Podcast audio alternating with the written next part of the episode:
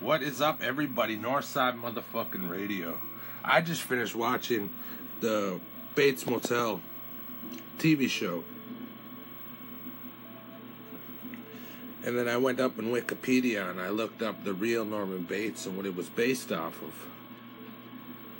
And Ed Edward Theodore Gein was the real Norman Bates. That's the stories that they that you see in the they were from his life. So I guess uh, in August 27th, 1906, Edward Theodore Gein was born in 1926. 1984 is also known as the Butcher of Plainfield.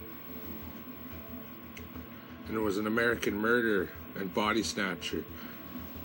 His crimes committed around the hometown of Plainfield, Wisconsin gathered widespread after the authorities discovered that Gein consumed corpses and from a local graveyard and fashioned trophies as keepsake in their bones and their skin, and Gein confessed to killing two women, a tavern owner, Mary Hogan, in 1954, and a Plainfield hardware store owner, Bernice Worden, in 1957.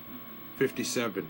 Gein intentionally found unfit to stand trial and confined to a mental health facility in 1968, and Gein was found guilty but legally insane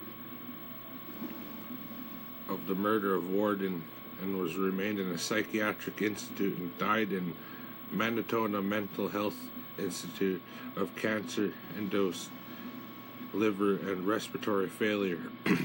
77 years old July 26 1984 he was buried next to his family in Plainfield in the cemetery and now is an unmarked grave Ed Gein is the real Norman Bates, folks. Thanks for tuning in. Northside fucking radio.